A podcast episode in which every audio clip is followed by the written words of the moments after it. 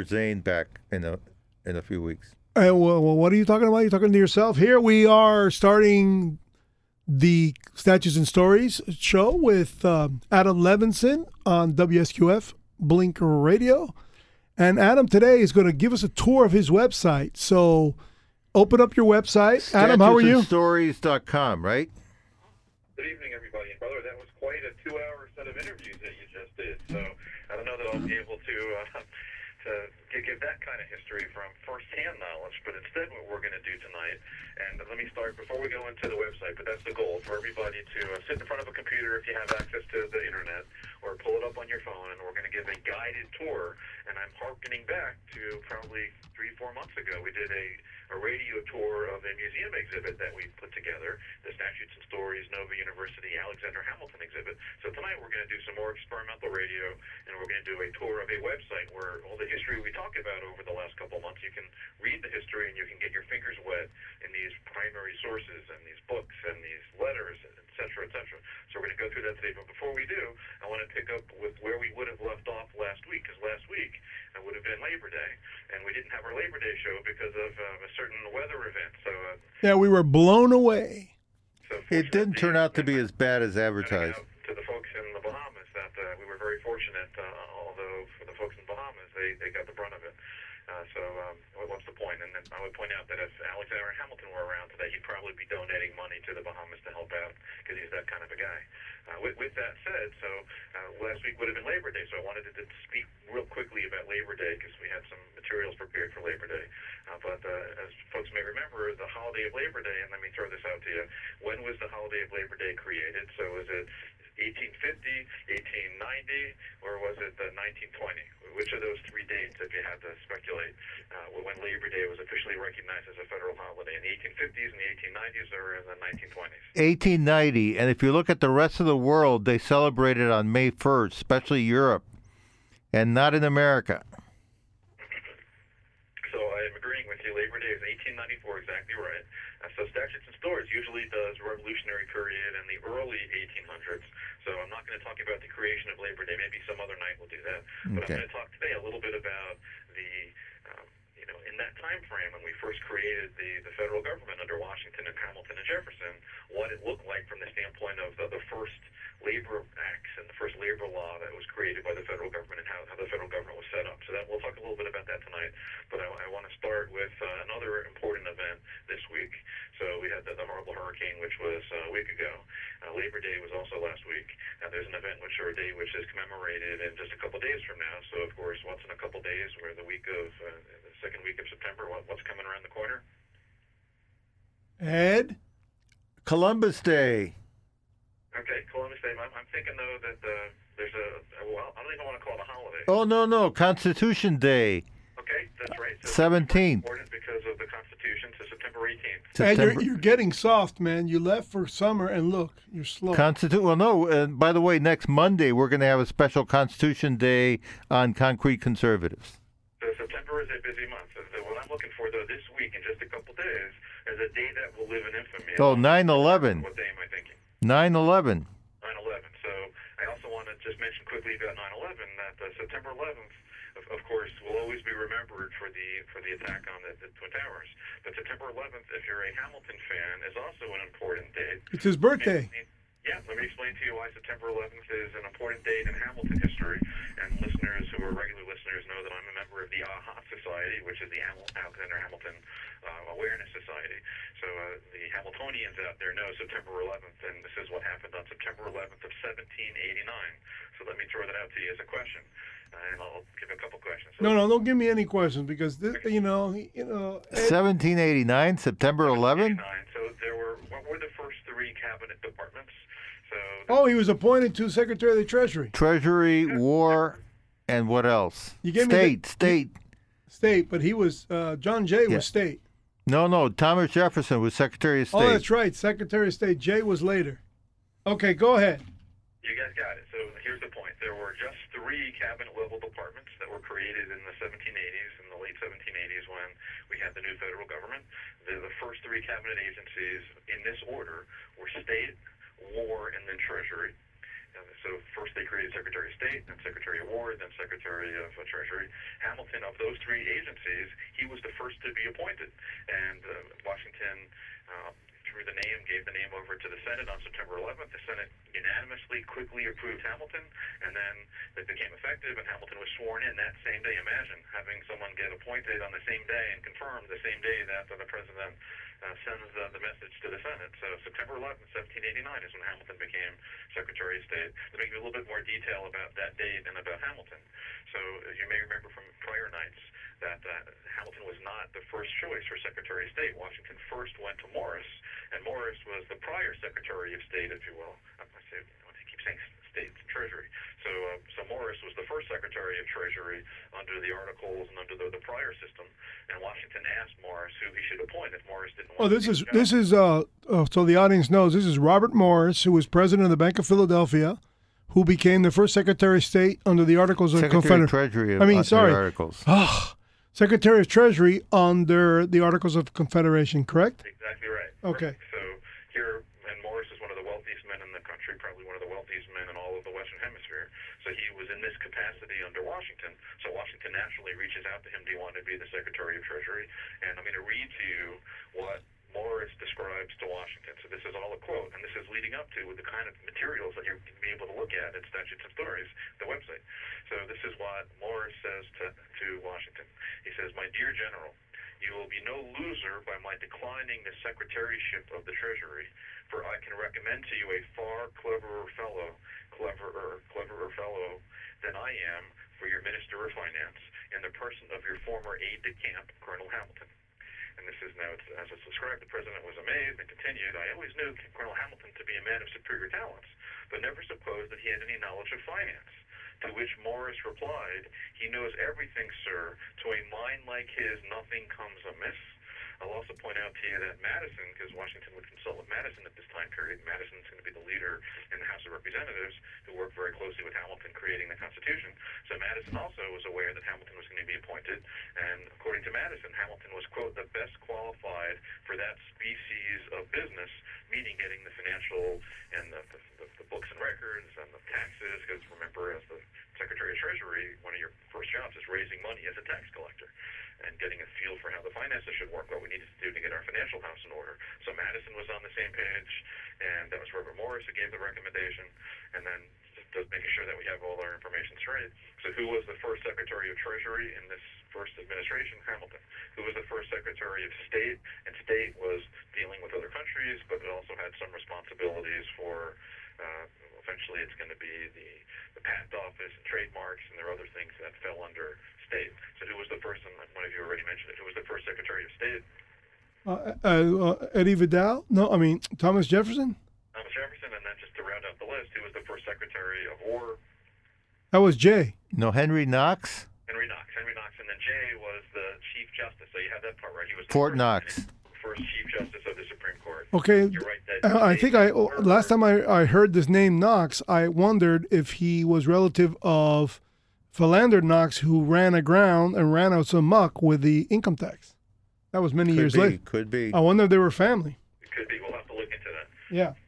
So that that's your original cabinet. So we'll come back to the cabinet. We'll, we'll talk more about the early federal government in that period, the 1789, 1790s. We'll talk about that uh, towards the end of the hour. But I want to start tonight with what we promised, which is a audio tour of a website. And this is the website where people can follow up on all the topics we talk about. And I'm going to ask everybody who's listening to type in the name of the website, which is all one word. There are no spaces. So how do you spell statutes? And the answer is there are three T's in statutes. So it's S T A T U T E S, it's plural. Statutes, all one word, and spelled out. Statutes and stories. So that's plural stories, I E S. Statutesandstories.com is the website.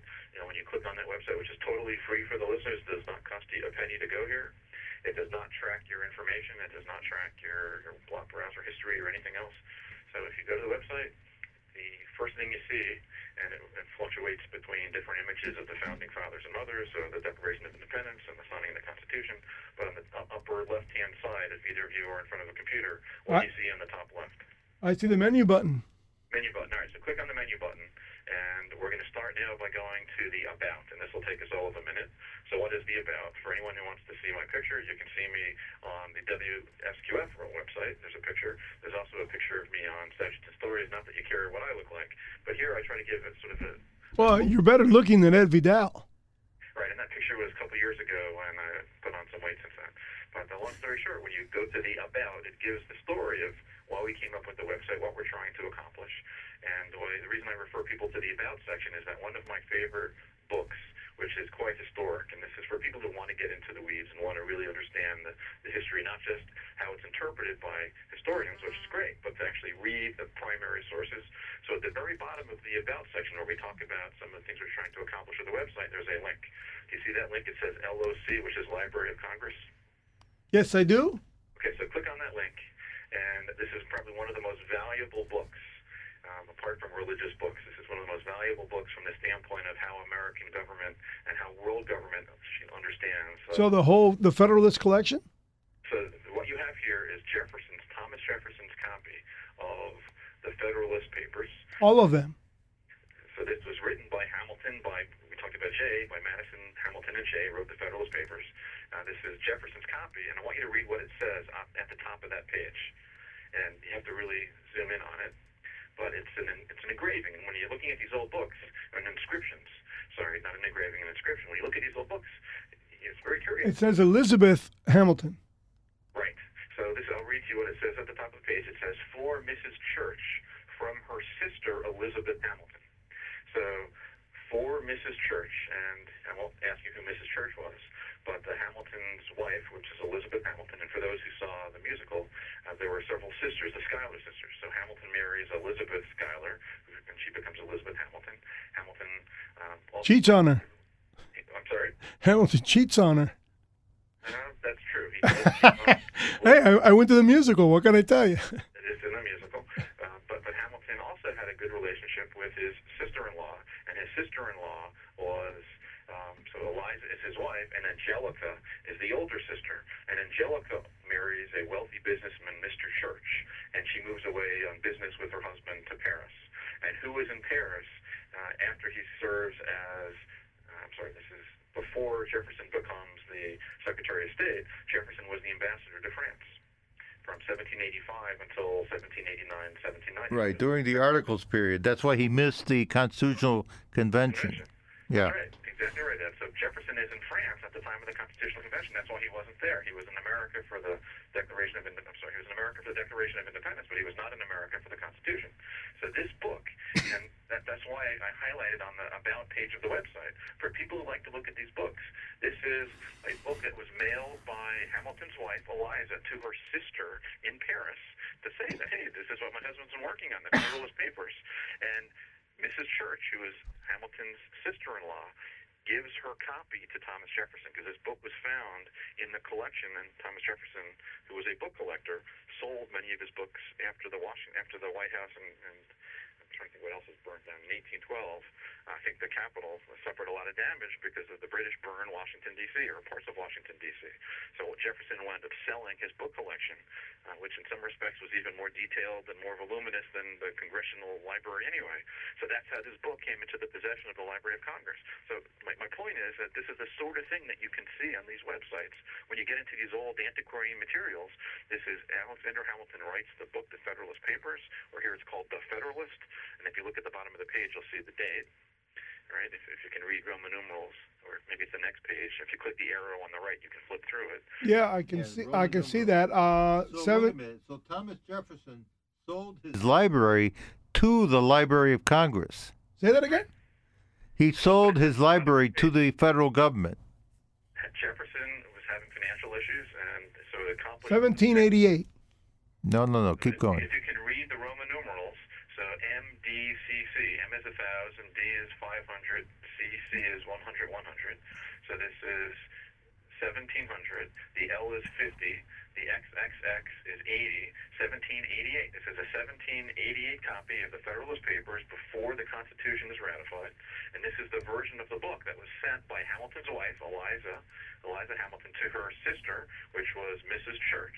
And this book was then given by Mrs. Church, which is Angelica, to Thomas Jefferson because they Right. were both in Paris at the same time. So this is the kind of stuff for people who really love to get into the weeds and love to Yep. read. This is a a book that would have been handled by Hamilton's wife. For all we know, Hamilton actually. Okay, so Adam, let me, this- let me let me pose something to you. Yes. Why wouldn't we, as Americans, want this taught to our children in like the third grade, fourth grade?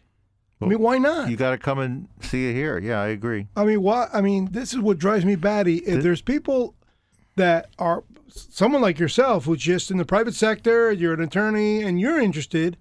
Um, tell our audience how you, uh, where was this interest piqued? Uh, you, early in your early formative years, or later on, or in law school, or how is it that people can uh, grow up to be like you? I mean, let if we have a young audience listening to us. What is it that that got you to do this in this this stage of your life? Because obviously you've been doing it for long, lot longer than you've been on Blink Radio. What is it that we can do from a educational platform to get people involved earlier? Or do we just say the hell with it and just go to statutesandstories.com for the rest of their lives? Start off at, you know, in the third grade and start going to your site. Well, I, I think you've asked several questions. They're all good questions. And over the hour, we'll tease out answers. And in the months to come, we'll tease out more answers. So I'll give you two quick answers right off the bat. The first answer is as a lawyer, uh, before I went to law school, I very interested in history because I majored in history and political science in college. I was always interested in history. And my grandfather was a historian from NYU. And a lot of folks in my family, as you may know, are big history fans. So we talk about history at the table. Yeah. We also talk about politics. But, uh, but I've always had some interest in history. But getting back to Hamilton for a moment, one of the things that this musical has done is it's reintroduced a love and a passion for that early time period. The founding fathers and their mothers and the generation of you know, what they accomplished with this experiment of democracy that we're still working on and improving. And sometimes you take one step forward, one step back. But uh, that musical has, as I keep saying, reinvigorated and introduced new generations of kids and kids from all over the country, from all different backgrounds, from all different persuasions and all different viewpoints to appreciate American history. And that's one of the goals of the website, which is totally free. It's for teachers, and teachers now use it. It's uh, law professors use it to a certain extent. It's used by uh, you know people who want to just read a little bit of background before they see the musical, or people who are interested in specific topics. So that's what we're going to do tonight. Is we're going to walk through this website, which is used as a tool for people who, sure, it's good to read history, and there's a lot that's online, but this really focuses on these primary sources, which I happen to be a collector of a lot of these primary sources. So the About section of the website, which we'll, we'll wrap up quickly on this portion of the website, just gives a real quick overview of some of the things that you see when you look at these old books. For example, foxing. When you look at some of these old books, the pages have um, red um, discoloration. But that doesn't mean that the book is in bad quality. It's just naturally because of the minerals in the old paper, you have a little bit of discoloration in some of these old antique books. And there's also issues about uh, that these, these books aren't bound with cardboard. They're usually bound with leather, uh, cat leather binding. So um, they're just things that eventually you get to appreciate when you flip through some of these old books. And uh, that's the menu, which uh, we- we're going to go back now to the menu. So that was the. Well, no, before you go back, I wanted to add a personal note. yes. On the uh, cover, the printer was at 41 Hanover Square. And during my 26 years practicing law in New York, I worked down uh, near Hanover Square for about eight or nine years. That's still there. And, and you're making my point, which is when people get an appreciation for some of these old books, and over time, with the internet, uh, books become, I would argue, more relevant. But a lot of people think that what do you need books for? Because everything is available online, and that's Yep. true. And people should use the resources online. But um, you know, for some of these old books that have actually been held by founding fathers and mothers, and for some of these old uh, antiquarian records, uh, it's a it's a whole new level of history when you can touch it and feel it. It's tangible. So I agree that, and if you, if you were to hit on the arrow to the right hand side, you can flip through the book, and there are often inscriptions in these books, not on just the first page, but also notes. And uh, we're going to get to Washington's copy of the Constitution. If we have time tonight, we'll talk about Washington's personal copy of the acts of the first Congress and the Constitution, and we have Washington's handwritten notations, and that is fascinating to hold and to look at a book. And by the way, that book, which we'll talk about later, is now at Mount Vernon. Mount Vernon purchased it for ten million dollars. So I don't have that book. I wish I did. But uh, that's the kind of thing that when you go to some of these old research libraries, for example, the New York Historical Society and the New, the, Mu- the New York. Uh, I go there from time to time when I travel to New York. The New York Public Library has a lot of these old antiquarian artifacts. These old newspapers we'll talk about tonight. So my point is that uh, it's not it's, it's great to read history, but sometimes for for those who have the appreciation and the time, Uh, it- it's fascinating, in my opinion, to look at some of the actual primary sources themselves, look at the notations, and look at the personal notes that some of the, the early uh, the leaders of the country, uh, you know, well, you can really get a feel for what they were thinking. All right, so that, that brings us back to the About page, and I'm going to ask everybody to go back to after the About section, and we can do this real quickly. This is the blog. So click on the blog. Uh, Adam, I have a question from one of our audience members. She says, "Do you lament the demise of the card catalog, which often had very useful uh, notes?" The card catalog is in the library. Yeah, in the big library, because at, at Chicago there was a big library with a big card catalog, and then they got rid of it because they they said you can look it up on the computer. That's a very interesting question. So I spend a lot of time in my free time going to libraries and doing research, and a lot of that gets put online with statutes and stories. And you're right that there used to be a time when you would go through, depending on how big the library was, there would be drawers and drawers Right. of, of the little small, what size, maybe a Yeah, like cue cards, but even smaller. right two by four or smaller Yeah. little index card. Right, index cards, and then people would write notes on them, which were often very useful. So today, um, I don't know any libraries that still use those index cards, card catalogs, uh, but I would say it's more effective and uh, it's more efficient to use the online tools. The problem is a lot of people don't know how to do it. Mm. So it takes a little bit more work to figure out how to do the online research in a library. But once you know how to do it, there's so much more at your fingertips. And I'm going to point out to you tonight as we go through the hour that uh, 100 years ago, in order for a historian to write the kind of work that I do, where I'm looking at um, you know multiple sources, you would have had to travel from, from New York to Philadelphia to London. You'd have to travel all around the country in order to get into these sources. But today, this is the beauty of the internet. A lot of the materials that we're going to go through tonight, because one of the other tabs is going to be the references, where I describe all, and that's I'm trying to use the website as a tool for people to get their fingers wet in history and use primary sources. So we index them and we catalog them and we make them easy for people to use. It's one-stop shopping. That's the purpose of the website for people who want to use these old materials. So the point is that yes, we no longer have card catalogs in the vast majority of libraries, and yes, you have to learn how to do the internet research. But I'm going to show you tonight it is not that difficult, and it's amazing how much you can cover just sitting in front of a computer. Okay, so now th- let's go to the People versus Levy Weeks because I've opened up the blog. Levi. So I don't want to go through the, and thank you for mentioning. So you're right. At the very top of the blog, and didn't me describe what the blog does. The blog is just a chronological listing, so you can see what, what's the date under the People versus Levi Weeks. It You says it said well your date is September the, uh, the third, two thousand nineteen. Correct. So what the blog does is it just lists the data whenever I post something. So the last time I posted or updated a, a blog post or a, a little story or whatever you want to call it, a little article, that was the second part of the story of Levi Weeks. Uh, so scroll down behind below that. What was the, the and I've been very busy with other things, so I haven't been posting as much as I would like. What was the post before that? Before Levi Weeks Part Two, what was the post? Uh, before part two was, geez, uh, I have here National Aeronautics Space Act, establishing NASA. That, no, that was July the twentieth. Um, before that, I I couldn't tell you. Uh, I see August seventeenth, the People Levy Weeks Aftermath Part Three. Exactly. So whenever someone wants to see what's the latest thing that I posted or the latest addition to the statutes and stories, It'll be first on the blog. you go to the blog. So all the blog does, it's not organized in any way other than the most recent thing is at the top of the blog. And if you scrolled all the way down to the very bottom of the blog, you'd see the very first thing we purchased, we posted when the when the website was first created. So the purpose of the blog is if you just want to see what's the newest, the latest, and greatest, you go to the blog. Okay. So now you got index after that. All right, so let's go from the blog back at the top is the index, and we're going to spend a lot of time talking about the index. And feel free to jump in with questions.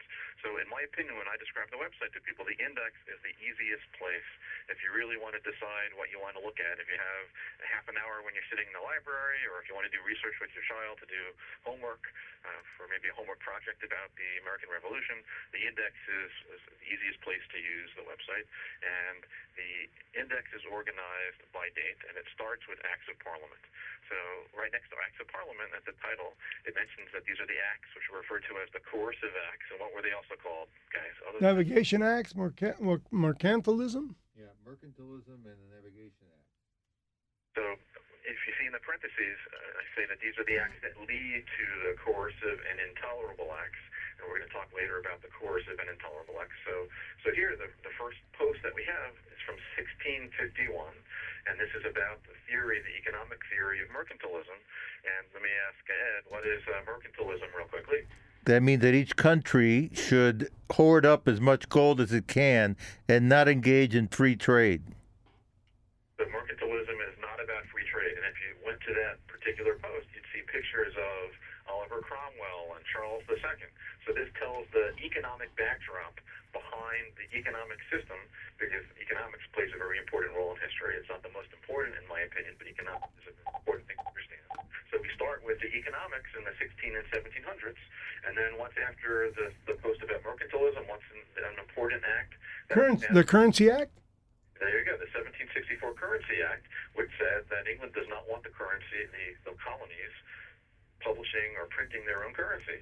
So that started a little bit of colonial resistance that the colonies are now not able to do their own currency. It makes it more difficult for them to borrow, makes it more difficult for them not to pay for their expenses, and that begins to show a little bit of uh, the cracks on the loyalty to England. That same year, as the Currency Act was another act. What's the, the next act after the Currency Act? Stamp. Sugar Act. Oh, Sugar Act. The Sugar Act. I jumped to the Stamp Act.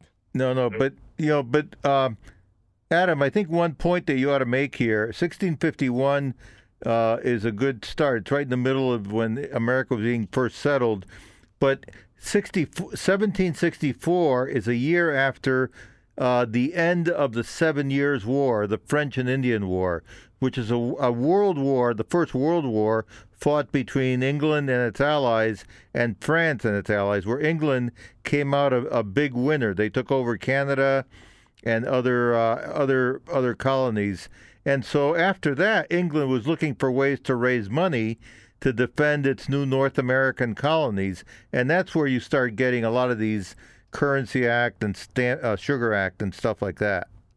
You're 100% correct. So the story is that the British needed to pay back their own expenses of that World War, which Yep. right, was the first World War, was fought in the colonies. And uh, Britain's need to raise money leads to them passing exactly right the Sugar Act, and then 1765. Manny, you mentioned it. What 1765? What very important act passed by Parliament was adopted in 1765, which began the seeds, became the seeds of the American Revolution. What was that act in 1765? It's either the Stamp Act or the Quartering Act. It's right Act. there. It's right there. Or the Quartering Act. So I see them both here. I see the Stamp Act and the Quartering Act of 1770, uh, So these are very problematic laws, and it's interesting how the Quartering Act was passed the same year as the Stamp Act, and later Britain would pass even more Quartering Acts. But click on the Stamp Act of 1765, and what we try to do, especially with the newer posts, to make it easy for kids, because kids like to see pictures. It's not just reading; you want to see pictures. So, uh, who was the king in 1765? We got a picture of him at the top right. Uh, uh. George III of Hanover. So King George III. Keep scrolling down, and you can see the actual stamps of the Stamp Act, right? And then if you scroll to the bottom, you can see the the Stamp Act published in a book which is in the collection, and this was uh, one of the law books from the year 1765. So people who are researching the Stamp Act and want uh, you know to, to learn more about it. We have it on StatutesandStories.com, so we won't spend too much time going through each of the different uh, laws and different acts of Parliament. But you can see, let's skip ahead to 1773 what was the act of parliament in 1773 that leads to a particular party that happens in Boston. Well, Boston Tea Party, John Adams. Tea Act. There you go. So click on 1773, the Tea Act, and, and what we're doing to the listeners, if you're not in front of a computer, is we're just going through the index, which is arranged chronologically uh, on all these different posts. So 1773 is the Tea Act, and we talked about this uh, several months ago on one of the radio shows. And here we have pictures of where the tea used to have to go to England to be auctioned, and the Tea Act said no, the tea will no longer have to go to England; it can go straight to America, which actually made the tea a little bit cheaper. And here we tell the story of the Boston Tea Party and the Tea Act of 1773, which is then followed by the Tea Party in the 1774 time frame. So these were laws that I describe as leading to the coercive acts and the intolerable acts. So now we have another title, and we refer to this now as the the acts that led to the Revolutionary War. And what was the law that was passed? And there were really five of them that follow after the colonials do the tea in Boston Harbor, they dump the tea. Uh, par- Parliament decides to retaliate, and they want to send the message to the colonies: don't do what Boston just did. Don't try to protest and uh, and harm the mother country. So, what were some of the laws that were adopted in the 17? It's not in that time frame, but in the actual year 1774. Just mention some of the names of the referred to as the coercive acts. That's what the British called them because they were trying to coerce the colonies. And the colonials, the Americans, referred to them as the intolerable acts. So just mention what are some of the names that are listed from 1774. Well, Boston Port Act, I think that shut down the Boston port. Correct. Keep Qu- quartering Act, that means that it uh, required American citizens to quarter British soldiers in their houses, which was later complained about in the Declaration of Independence. And I think there's something in the Bill of Rights against that. Speech, freedom of religion. Second Amendment, I don't have to tell anyone on this radio station. Yeah, I got my NRA cap on, so So the Third Amendment is the Quartering Act, Yep. and, and pro- prohibits quartering of troops in your homes, and that's a reaction to the British Quartering Act of 1774. And back then, you'd have to pay to feed and house that soldier who's staying in your house. Plus, it's, it's very hard to, to organize revolution with a soldier yeah, sitting in your, sitting in your living room. Yeah, makes it very difficult to uh, foment a revolution against these people if they're living in your home. Okay, so now are we ready to go to to? Uh, well, the other one, I, there's another one I think is important here is the Administration of Justice Act, whereby American uh, colonist subjects could be tried in military tribunals in uh, in Canada. They were taken up to Halifax, for example. And let's talk about that quickly since you mentioned it. So that's another of the intolerable acts, all passed in 1774. And the Administration of Justice Act, and is exactly right, said that if you're a British soldier and if you fire on an American and kill an American, the British soldier will not be tried in Boston, where John Adams will represent them and get them off, because that's the Boston Massacre from a couple years earlier. Uh, the American colonials did not want to. Um, it gets into the question of what is the loyalty when a British troop is firing on an American. So that they would be tried in Canada, which the British thought was more loyal, uh, and that takes away the, the justice they called. In fact, we talked about it. If you click on the Administration of Justice Act, the colonials and the Americans had all kinds of different names for it.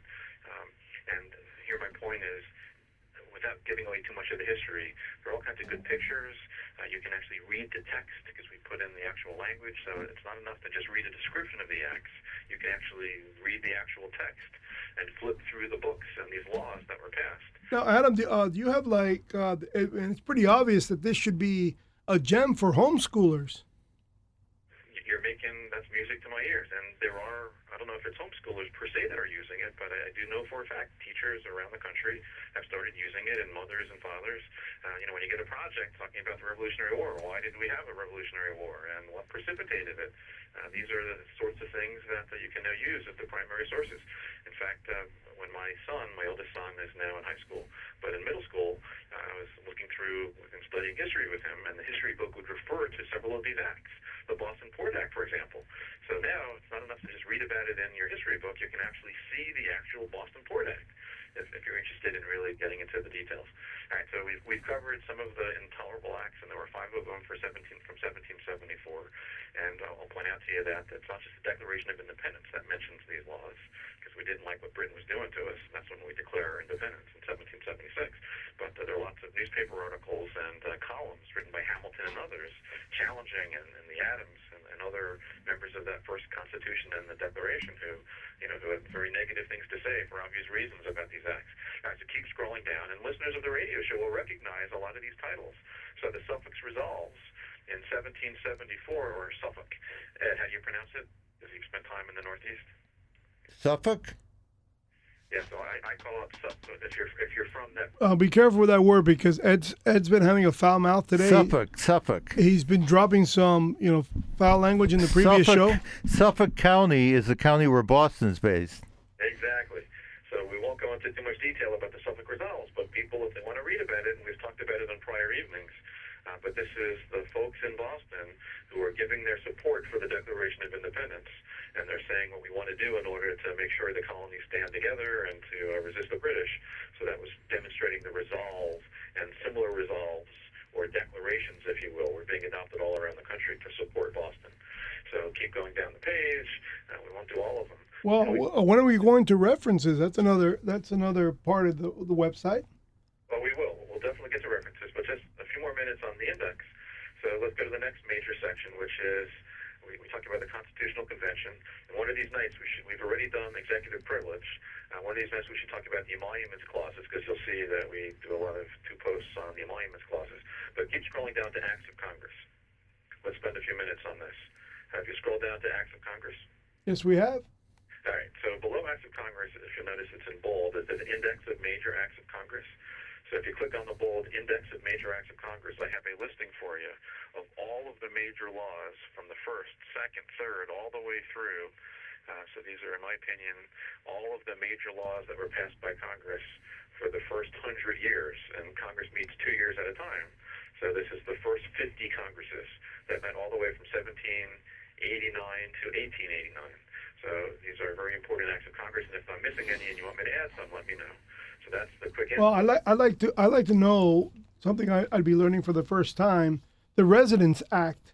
What did that have to do with? Uh, I mean, it's called the Hamilton's Grand Compromise. Let the audience knows a little bit about that. I would like to. Okay. All right. So let's let's build up to it. So, and this is a trivia question I like to ask people. What is the first law passed by the first Congress? So it's the first one listed, 1789. What was the first act? Starts with an O. What the Oath Act? The Oath.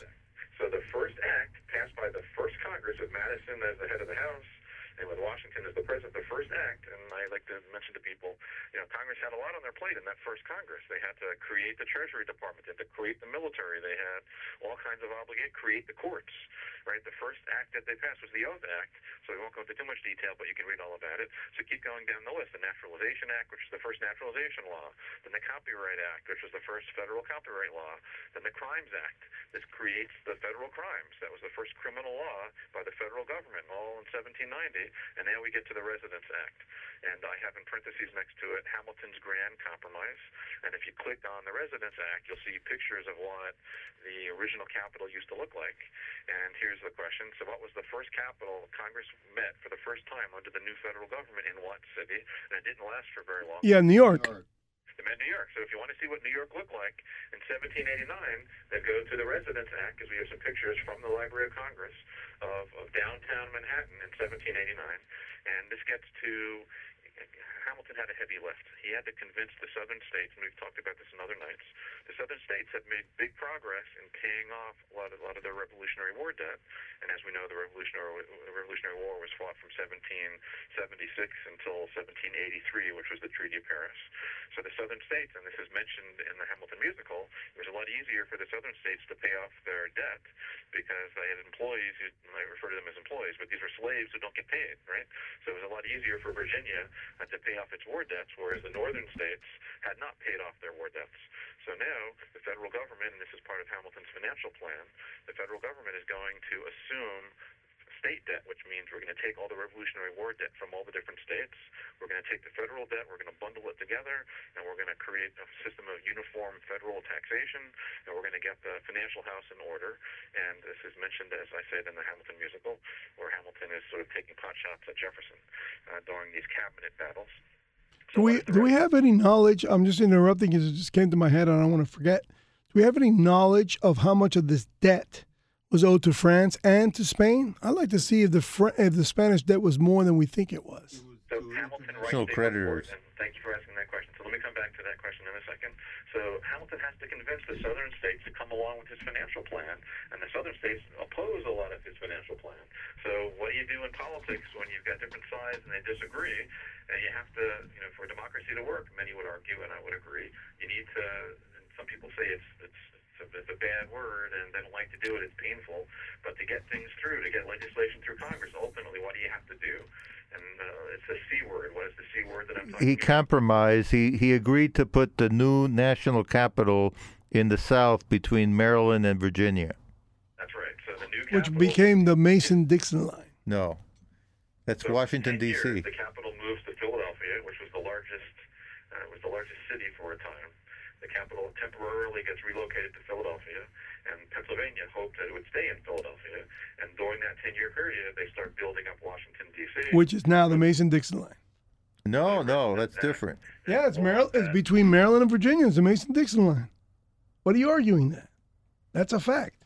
The Mason-Dixon line is between Maryland and Virginia. It's a separation between the North and South for the oncoming Well, Civil Maryland War. Maryland was a slave state. and Virginia. Was also a slave state. And guess guess who Maryland fought for? Uh, The Union. they didn't. They didn't secede, but Let's see. Uh, question me on it. The Mason-Dixon line. Come on, man. Go look it up. I'm letting you look it up. And while meanwhile, Adam, keep on going. All right, so well, I'm on the Residence Act, because Manny asked a question about it, and the formal name of the law was an act establishing the temporary and permanent seat of government of the United States. So people generally refer to it as the Residence Act, because this is the residence for our new capital. Um, but you'll notice that I give some of the dollar amounts. That the federal debt exceeded $54 million, and the states owed an additional $25 million. And you asked how much was owed to France as opposed to Spain. So further down, you can click on another uh, discussion where we get into more detail about Hamilton's report on the credit. So Hamilton was asked by Congress, his first job as Secretary of Treasurer is to report on the debt and to come up with a proposal. And I give you more links. So you can actually read Hamilton's report on the public credit, which gives the number. And you know, let's do that. So, Okay, let's do that. Where do I click on that? Okay, so we're going to go a little bit far afield. In the Funding Act? No. So do you see it says for a discussion of Hamilton's report on the public credit in bold, right near Hamilton's picture? Do you see that? Wait a second. Wait a second. I'm I'm I'm almost nervous now because On the Residence Act, you see Hamilton's picture on the right, and it says next to Hamilton for a discussion of Hamilton's report on the public credit. Click on that. okay. On the state post uh, here, Alexander's Hamilton first report on the Republic of Credit. Here we go. So here we're clicking into another one of my posts on Statutes and Stories, and this is a report that Hamilton wrote to Congress on the public credit, which is what was referred to as the public debt. They called it the public credit. So here we're writing about Hamilton's report. At the very bottom, you'll see click here for a link to Hamilton's report on the public credit. If you scroll down, Yeah. you'll see a picture of the actual report, and then it has a link if you want to read the text. It says click here for a link to Hamilton's report on the public credit. There, I think I blew by that. Where did I go? I see the picture. Uh, Click here for a click here for Hamilton's report on public credit. This is beautiful. This is the kind of functionality that we built into the website. You can actually read and click page by page the report that Hamilton, as the Secretary of Treasury, this is page 2042, and uh, and it goes on. It's a very detailed report. And this is the document that he submitted, and he didn't have much of a staff back then. It's basically him and just a few others. And let me read you a paragraph. I'm skipping to maybe the fourth paragraph down. In the opinion of the secretary, this is Hamilton. His, this is his, it's giving his opinion because he's the secretary.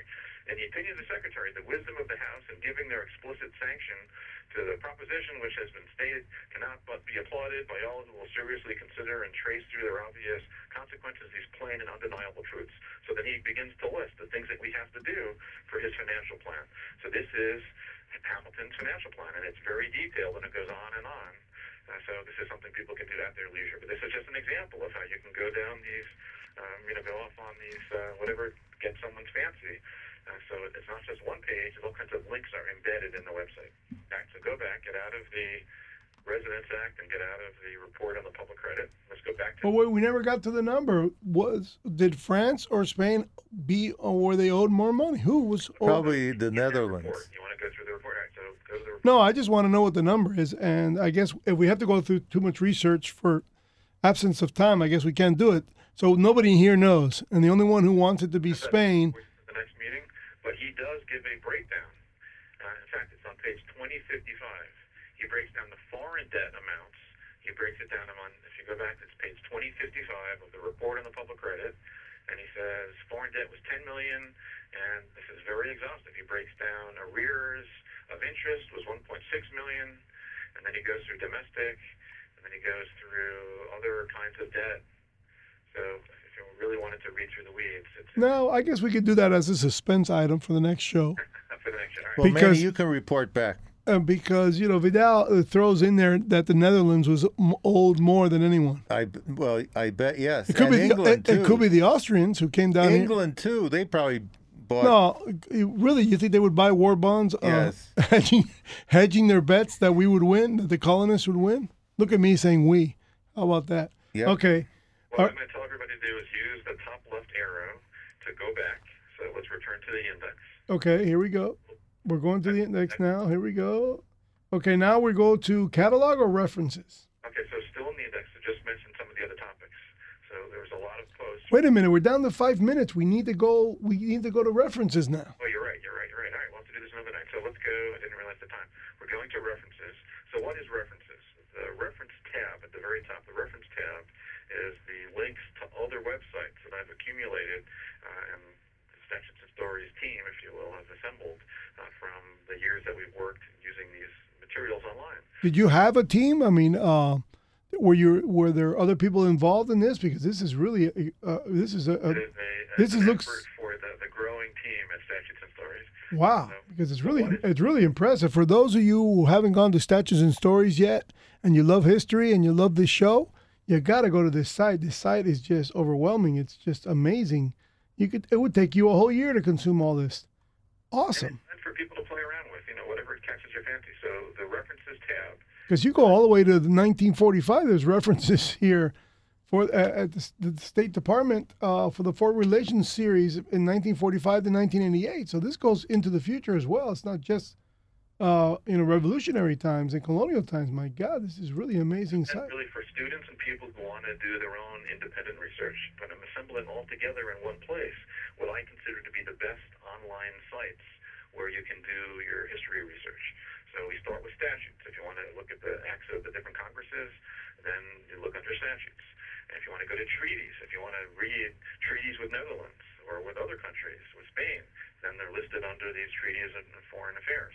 The next section is general primary sources. If you want to read Washington's papers or Adams' papers or Jefferson's papers, Madison's papers, etc., and his wife Dolley Madison, their fascinating letters that she sends, Franklin's papers. So these are listed under primary sources of the founding fathers and mothers. Keep scrolling down. Uh, now I have primary sources for the Constitutional Convention. If you want to read Madison's actual notes on the Constitutional Convention, if you want to read, it wasn't just Madison who took notes, also Rufus King took some notes. If you want to read, Edmund Randolph came up with the Virginia Plan, working with Madison. If you want to read the New Jersey Plan, and kids learn this in school, but if you actually want to see the actual New Jersey Plan and the Virginia Plan, here we have it. And Hamilton had his own plan, so you can read Hamilton's plan. And Charles Pinckney from South Carolina, he had his own plan, he had another plan. So if you want to read about the Constitutional Convention and their actual handwritten notes, that's under the section primary sources of Constitutional Convention. Keep going down. Then we have other primary sources, which we won't go into detail, but all kinds of websites which I have found to be very worthwhile and, use, and usable. Then the debates, if you want to get into the annals of Congress, that's what they call it, A-N-N-A-L-S, the annals of Congress, uh, which are the debates. And you can go here and read about the actual debates on the floor of the House and the Senate. Well, what's beautiful about these notes is the eloquence of their writing style, and that would also be uh, informative because we we don't write the way these people did. This these people sometimes wrote in first person and third person in the same paragraph, and it's it's really impressive the way it would flow. It was a real a time of real manners and and eloquence. There's nothing else to be said. There you go. And the, the spelling's a little bit different. Before Webster had come up with his dictionary. So I encourage people, if you really want to do independent historical research, these are the tools. And one in particular that I'm going to focus on. Go to primary sources towards the top.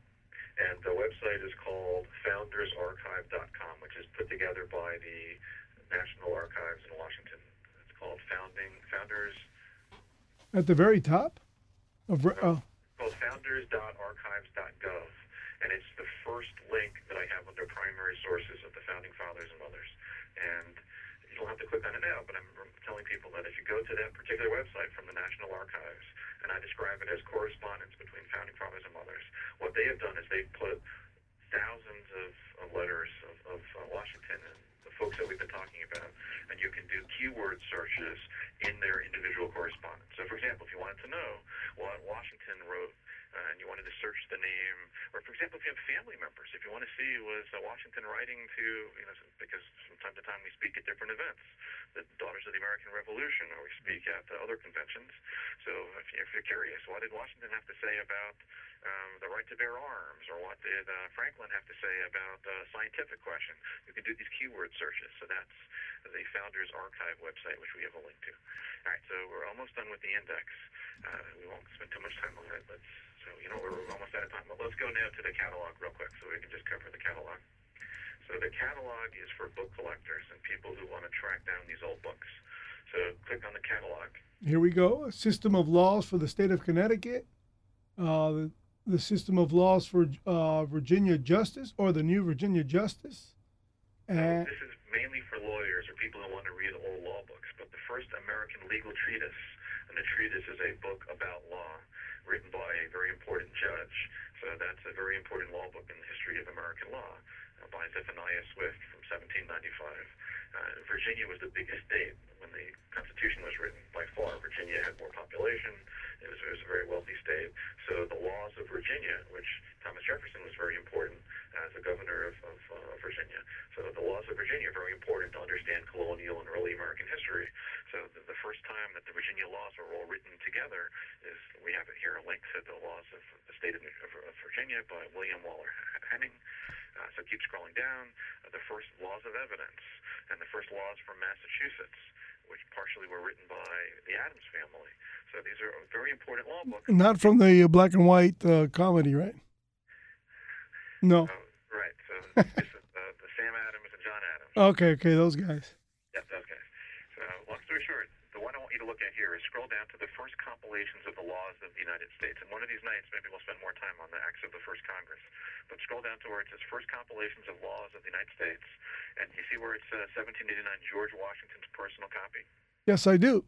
Right, click on George Washington's personal copy, which I, I wish I had access to this but it's in Mount Vernon. And to their credit, they put it online. So here I've got some articles you can read about this book, which Mount Vernon purchased for about $10 million. And this is Washington's personal copy that they reacquired. And if you click on some of the links, you can actually, they digitize the whole book. Scroll all the way to the bottom. You can read Washington's copy with his notations. You can read Adams' copy. You can read Jefferson's copy. So a lot of these books that were owned by the founding fathers have all been digitized. And I've got links to them so people can uh, really make themselves. Uh, now these links are uh, are the ones that are in different fonts, or uh, because I don't see exactly, so the audience knows where the links are. It's at the bottom. Scroll down to the bottom in all bold. Whenever it's in bold, it's a link. Okay, so it's all bold. I got, but I here I have acts passed by first Congress. I have civil rights acts, federal civil rights acts. I don't see the bold. It's under the first compilations of laws of the United States under the catalog. And it's 1789. The title is George Washington's personal copy of the Constitution. Yeah, I'm on that. I'm on that page. But for, okay, so you got George Washington's constitutional fetches a record nine million. That's that's from Reuters. So that's just a. That's right below that. It says George Washington. Copy of that. Okay, is that right below that? Okay, all right. So now this just opens in, into another site. Wow, and that just opens yeah, up this whole. President going back to Herbert Hoover has a library that is run by the National Administration of Records and Archives. And I, I, don't appreciate you talking about Hoover in the same sentence no, as no, George Washington. No, no, but I'm just telling you, all, all, the presidents back to Hoover have this already in the, the, the National Archives. So you it's know, all there. It's you know, just kill the momentum. No, we're in the we're in the colonial times. Well, yeah, but us... I'm I'm sure that there's work to be done in between uh, putting it in. Can you believe that, Adam? Um, I was on. Uh, what were we talking about? You and I. I'm going to turn off his microphone. Okay. Could you explain what you were saying? You know, after Ed took us off, you know, momentum here. Ed has a point, which is over time you get presidential libraries. Yep. But earlier on, they didn't have presidential libraries. And I would say some presidents are more deserving of libraries than others, but be that as it may. And Hoover's not one of them deserves a library. Well, that's okay.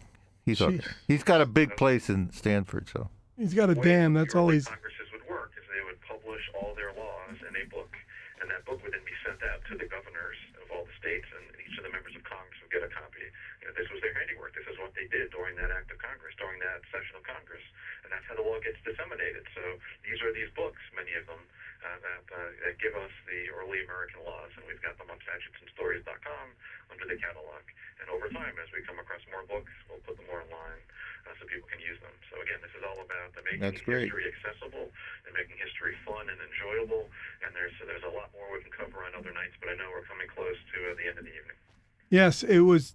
Yeah, the site is very impressive. I'm so happy that uh, you obligated us to go through it, and I'm I'm sorry for the you know the casual interruptions. Uh, by I Ed. wonder if they go through President Lincoln. Do you know? There must be a library for him. you know. Lincoln material on the website, and that, that's a fascinating period in American history. Yep. So let's uh, let's go back to Lincoln one night. Okay. I have lots of notes I wanted to go through with you tonight about uh, Labor Day and the early federal government, but that'll be continued another night. Okay. and I'm really sorry about the uh, you know 59 uh, 14 score from yesterday. I mean, sorry. For the audience to know, uh, Adam and I uh, suffered through the Dolphins' loss.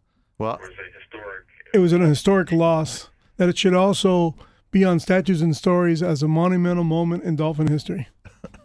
Everybody have a great night, and I do appreciate it. thank you. Good night. Take care, Adam. That's the end of our show here at Statutes and Stories. Please log on if you want to know about this country. Uh, Adam has just Well- knocked it out of the park with his website, Statutes and Mac, what my point is that we know more about, we have more digitalized evidence about uh, George Washington than we're going to have about Barack Obama, because he doesn't have any of this stuff in uh, in the National Archives. Because he has no library. And that's a perfect statement for the day. Stay free, my friends.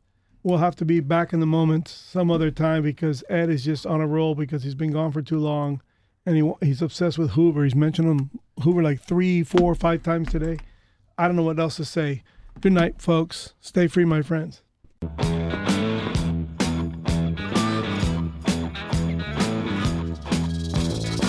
Small snuck off the city, lasers and slashback blazers, and ate all your razors while pulling the waiters, talking about Monroe and walking on Snow White. New York's a go-go and everything tastes nice. Poor little greenie,